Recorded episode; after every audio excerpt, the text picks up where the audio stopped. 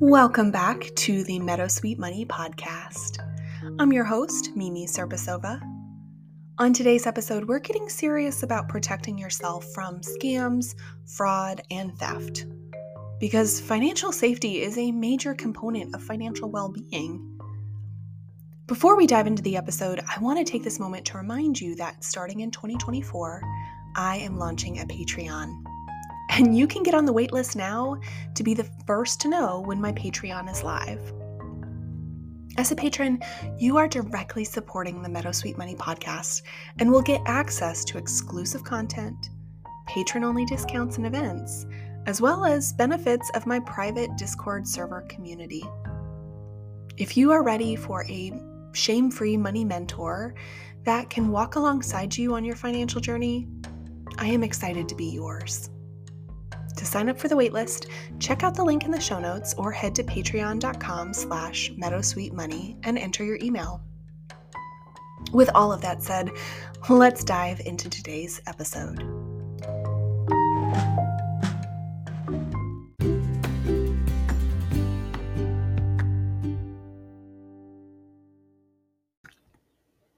While it may not feel super sexy to talk about financial fraud and scams, as a financial educator, this topic is one that kind of keeps me up at night.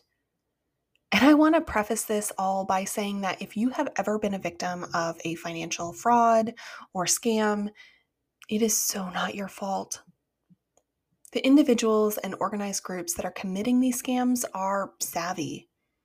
These folks spend far more time thinking about how to trick you than you probably spend time thinking about how to protect yourself.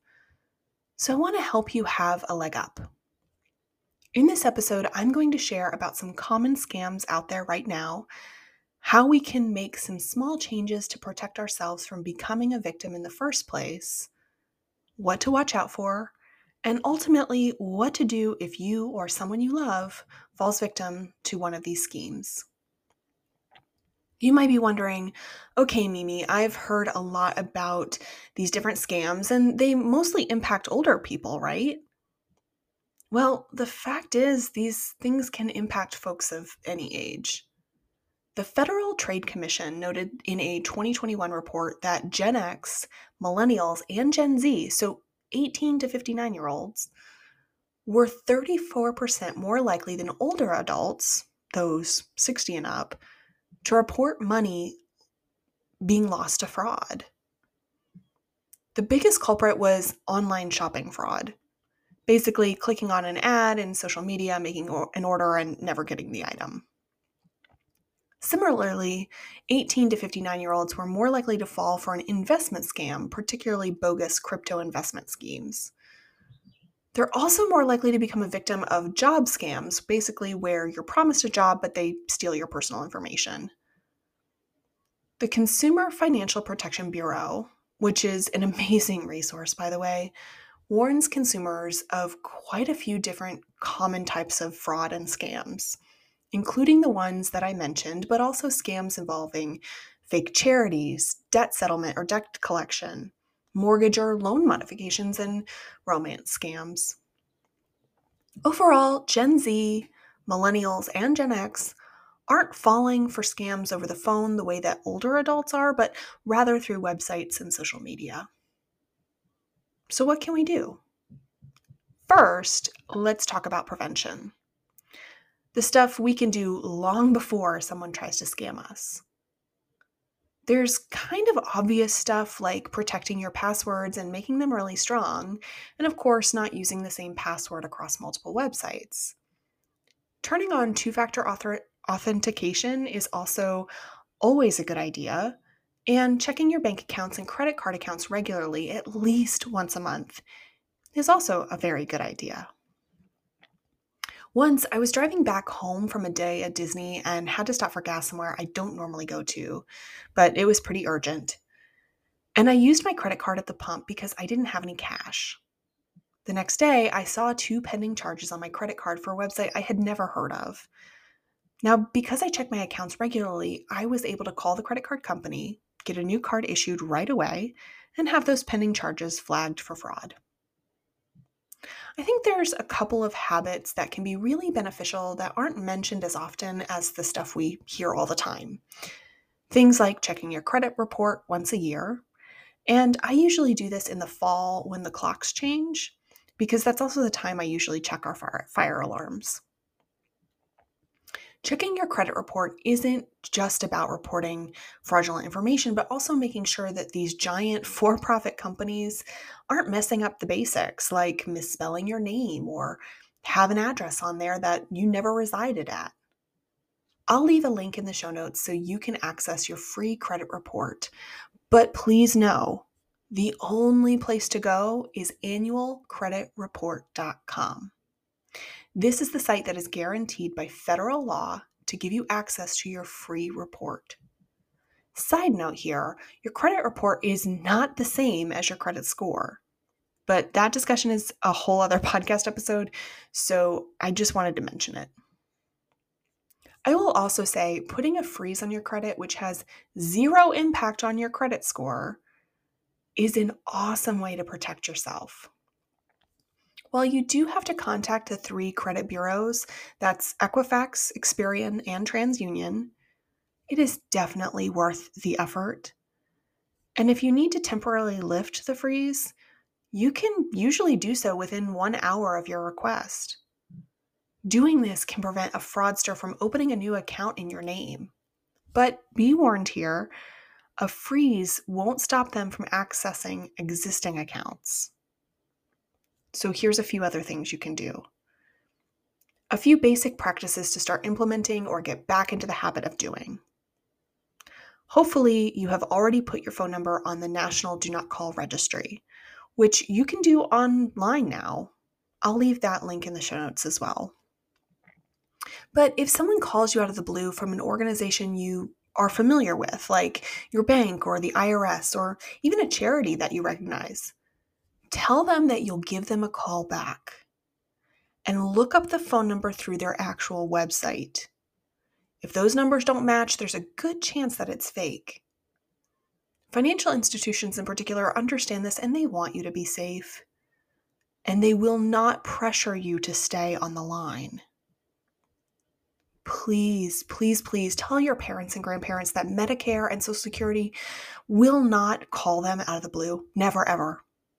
These agencies only send mail or have pre scheduled appointments over the phone. Always be wary of sharing your personal information, particularly PIN numbers, passwords, and one time passcodes. And while I know it feels inconvenient, for the love of God, please do not store your credit card information on shopping websites. I know it's convenient. But hey, not only does this keep you protected against data breaches, it can also help curb regrettable and forgettable spending. Speaking of online shopping, it is always best to avoid using public Wi Fi networks or shop online while in public, including on your phone. Avoid situations where others could potentially overhear or observe you entering account information. And never use a debit card for online shopping. Credit cards are safer and have far more protections. Now, what should we do if we suspect that someone is trying to scam us or someone we love? There's a few warning signs. The Federal Trade Commission cites four warning signs that something is a scam. They call it the four P's, as in pretend, problem or prize, pressure, and payment. Here's the nitty gritty. Scammers usually pretend to be from an organization that you're familiar with, like Social Security, Medicare, the IRS, or even businesses like your utility company or a charitable organization. The next thing is that scammers will tell you that there's a problem or that you want a prize. So they might say that you owe money to the government, that there's an emergency with someone in your family, or a virus on your computer, or there's a warrant for you. They might pretend to be someone from your bank and say that there's a problem with your accounts. Others will say that you won a prize through a lottery or sweepstakes, but of course, you got to pay a fee to claim it. Third, scammers love to pressure you. They don't want to give you the time or energy to stop and think. They might even say, don't hang up or disconnect the chat because doing so will get you into even more trouble. They might threaten to arrest or sue you, take away something that is important to you, like a business license. For immigrants, they might say you would be deported if you don't follow their orders. Any number of excuses to get you to act fast and without analyzing the situation. Lastly, scammers always want you to pay in a super specific and kind of weird way that's harder to trace. So, insisting that you need to pay in gift cards or through wiring money using MoneyGram or Western Union or paying with crypto, these are some red flags. They might even send you a check to deposit and then insist that you send them money. The checks are fake, of course, but it buys them time to skedaddle long before you and your bank realizes it. Whew. Okay, I know that this is a lot, and believe me, I really wish I didn't have to talk about any of this, but it's far too common of an occurrence. Personally, since becoming a financial educator, the number of times I get messages asking for advice or support after people have been scammed, ugh, it just it breaks my heart. So, as much as I wish I didn't have to, here's what to do if you suspect you or someone you love has been impacted. In the show notes, I'll leave a great article about what to do, but here's the highlights. First, and obviously, contact any bank where you may have been impacted. If you need to lock down accounts or request a new card, do so immediately. If you have been a victim of identity theft, you might need to put a fraud alert on your credit. First, you should contact your local police or sheriff's office and report it to your state attorney general's office, as well as submitting a complaint to the Federal Trade Commission. I know that it feels silly or that you may might worry that they're not going to listen to you. And maybe nothing will happen right away. But when multiple reports about similar schemes come forward, agencies have something to go off of. And your report just might be the straw that breaks the camel's back so to speak. When people are brave enough to come forward, local, state, and federal agencies can advocate for funding to prevent crimes and enforce consumer protection laws. So even if you're embarrassed, reporting financial fraud can protect someone else. I'll leave this topic for one final thought, and it sucks to have to think about any of this honestly, I totally get why so many of us just want to bury our heads in the sand when it comes to finances. But of all the reasons why I think learning financial literacy is vital, particularly if you're in a marginalized community, this is the most important. I'm a financial educator because I want to protect you from all the greatest harms that are created by the for profit, above all, capitalist BS that we have to navigate. And if you made it this far in this episode, I encourage you to implement just one thing this week that I shared because you just never know. And like I always say, my friend, you're doing great. And I'm so proud of you.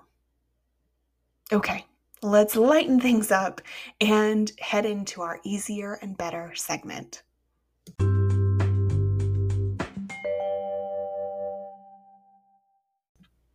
Whew, that was heavy. All right, let's talk about some easier and better. This one is going to be a little embarrassing, but I honestly don't care. This has truly made my life so much better. A few years ago, I convinced my husband to install a bidet in our bathroom. It was definitely one of those things that social media influencer made me buy it, you know, all that stuff. But y'all, it took a long time to convince me. And to get really bougie, we also got one of those toilet footstool things. It came as a set, and even though I was skeptical, friend, I am telling you, life changing. We got the Tushy brand, and believe me, this is not an endorsement of them specifically, but rather just the concept of prioritizing your pelvic floor health. Other people have told me that I am really good at taking care of my health in general, which surprises me at times, but it's important no matter how much money I have or don't have, my health isn't something I can get back once it's gone. And my body works really hard for me, so why not take care of it too? It's sort of weird in a way. As an American, the idea of a bidet was just so foreign to me. But it makes total sense. I mean, I was once walking through a park and got pooped on by some critter. Not sure if it's a bird or a squirrel, but regardless, the first thing my friend did was help me to pour some of my bottled water on it before wiping it off. So when I think about it, the idea that we're all just using toilet paper, mm, I don't know.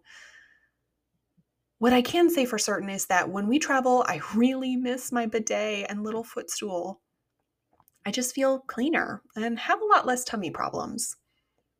By the way, there is a TikTok account I really like called The Pelvic Dance Floor by Dr. Alicia Jeffrey Thomas. She talks a lot about these things that many of us can be really embarrassed about, but makes it less scary and less awkward. I think it's a good thing to follow accounts of doctors and other professionals that can help us deconstruct some of the stuff we've been taught by society that we're supposed to be ashamed of. Heck, that's why I talk about money. So, yeah, go give her a follow and maybe look into a better way to keep your bottom clean. Alrighty, with that, let's get back to some basics.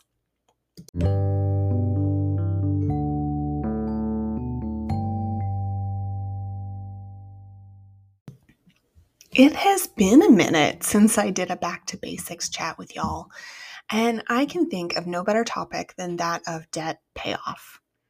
Considering it's basically the holiday season already, we need to talk about what to do to stop paying for our past decisions. According to a 2022 NerdWallet survey, close to a third of their 2,000 respondents said that they were still paying off the credit card balance from holiday shopping the year before. And look, your debt might come from credit cards, personal loans, student loans, or something else entirely. But if you want to get out of debt for whatever reason, let's talk about the two strategies you can use to make it happen the debt snowball or the debt avalanche. Let's start with the more commonly known one, the debt snowball. This strategy is all about mindset.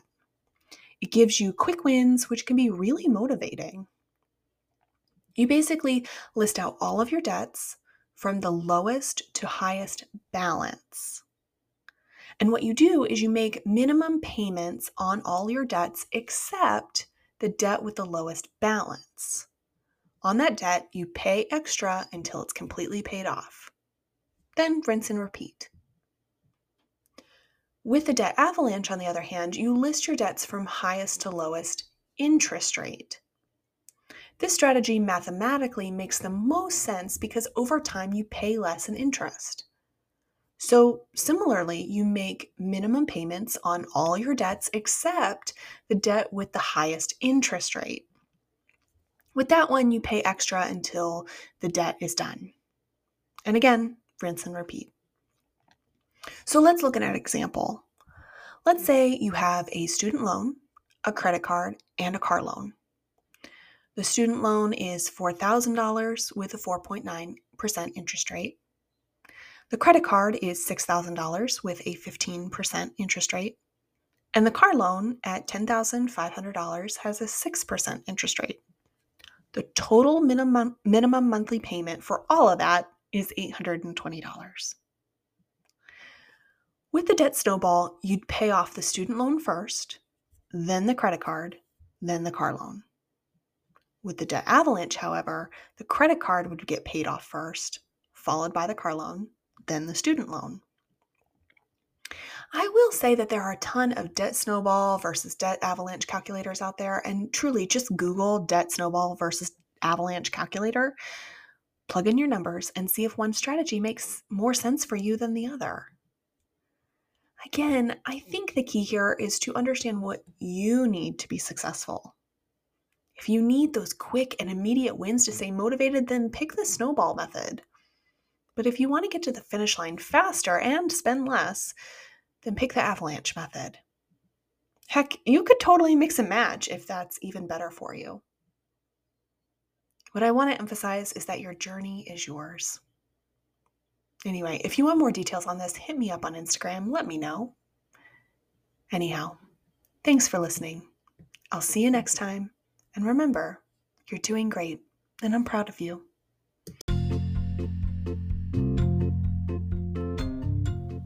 Thank you for listening to the Meadowsweet Money podcast, a production of Meadowsweet Money LLC. If you enjoyed today's episode, please leave a five star review on Spotify, Apple Podcasts, or wherever you listen. It helps others to find our podcast and is greatly appreciated. And be sure to follow so you don't miss a single episode. The information and content provided in this podcast is for entertainment and informational purposes only. It should not be considered legal or financial advice. Please consult with an attorney or other professional to determine what may be best for your individual needs.